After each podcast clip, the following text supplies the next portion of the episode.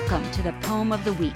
Each week, our poems are intended to help you practice the best, most current medicine by alerting you to studies that could change your practice. As usual, our host this week is National Public Radio's Dr. Michael Wilkes and Essential Evidence Senior Editor Dr. Mark Ebell. Gentlemen. Hello, Mark. Hi, Mike. Lots of poems that we've done around depression certainly a common diagnosis in our ambulatory population. Not surprisingly, serotonin, norepinephrine, or norepinephrine reuptake inhibitors, SNRIs, are commonly used uh, for depression. They act primarily, or are thought to act primarily, on serotonergic and noradrenergic neurons. These drugs include uh, duloxetine and venlafaxine and a number of others. The primary indication for SNRIs are depressive disorders, either unipolar depression or persistent depressive disorders or anxiety disorders, including sort of generalized anxiety and panic disorders, etc. But SNRIs are also useful for chronic pain syndromes, including diabetic peripheral neuropathy and fibromyalgia, and, and perhaps even for chronic musculoskeletal pain there are few other good choices so that we use these SNRIs to treat a number of medical and psychiatric problems, including things like OCD and post traumatic stress disorder, premenstrual uh, dysphoric disorder, and the like. The question is uh, do they work? And if they do, are they better than other antidepressants such as the SSRIs? Well, this is a meta analysis, this poem that you chose. It was published in the BMJ 2023.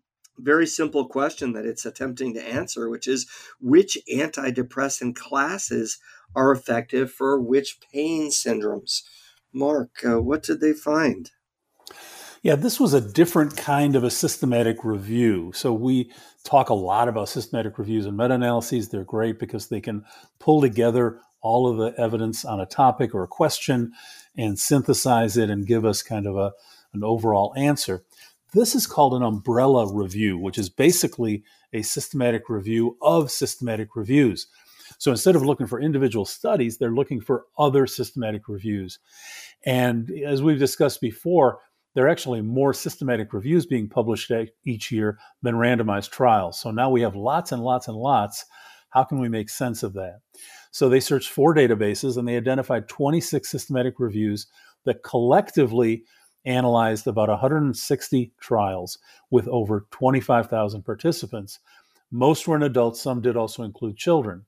So these were studies looking at the effect of an antidepressant drug for pain. Uh, they eliminated duplicate reviews that were covering the same question.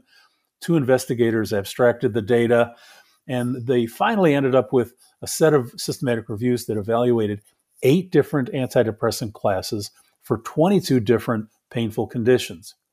And they conclude, based on moderate certainty evidence, that SNRIs produce clinically relevant decreases for back pain, postoperative pain, neuropathic pain, and fibromyalgia. Based on somewhat lower quality evidence, they conclude that no other antidepressant classes significantly improved those pain syndromes or other pain syndromes like chronic pain, knee osteoarthritis, and functional dyspepsia.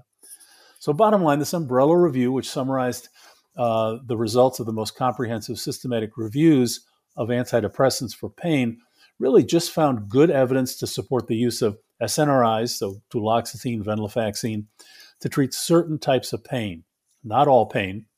And they really should focus, if you're going to use it, it should be for patients with back pain, post-op pain, neuropathic pain, and fibromyalgia. And those those types of pain that you just outlined are some of the more frustrating uh, types of pain to deal with. So that it is great to know that. It would be nice uh, to know what percentage of these are company funded. My guess is a huge percentage of them. Anyways, very uh, important information and practical. Thank you so much for uh, taking us through that. And we'll talk with you again in a week. Great. See you then. Well, that's this week's poem. Thanks for listening. If you'd like to read this and other recent poems, please go to www.essentialevidence.com. And please join us again next week for another medical poem.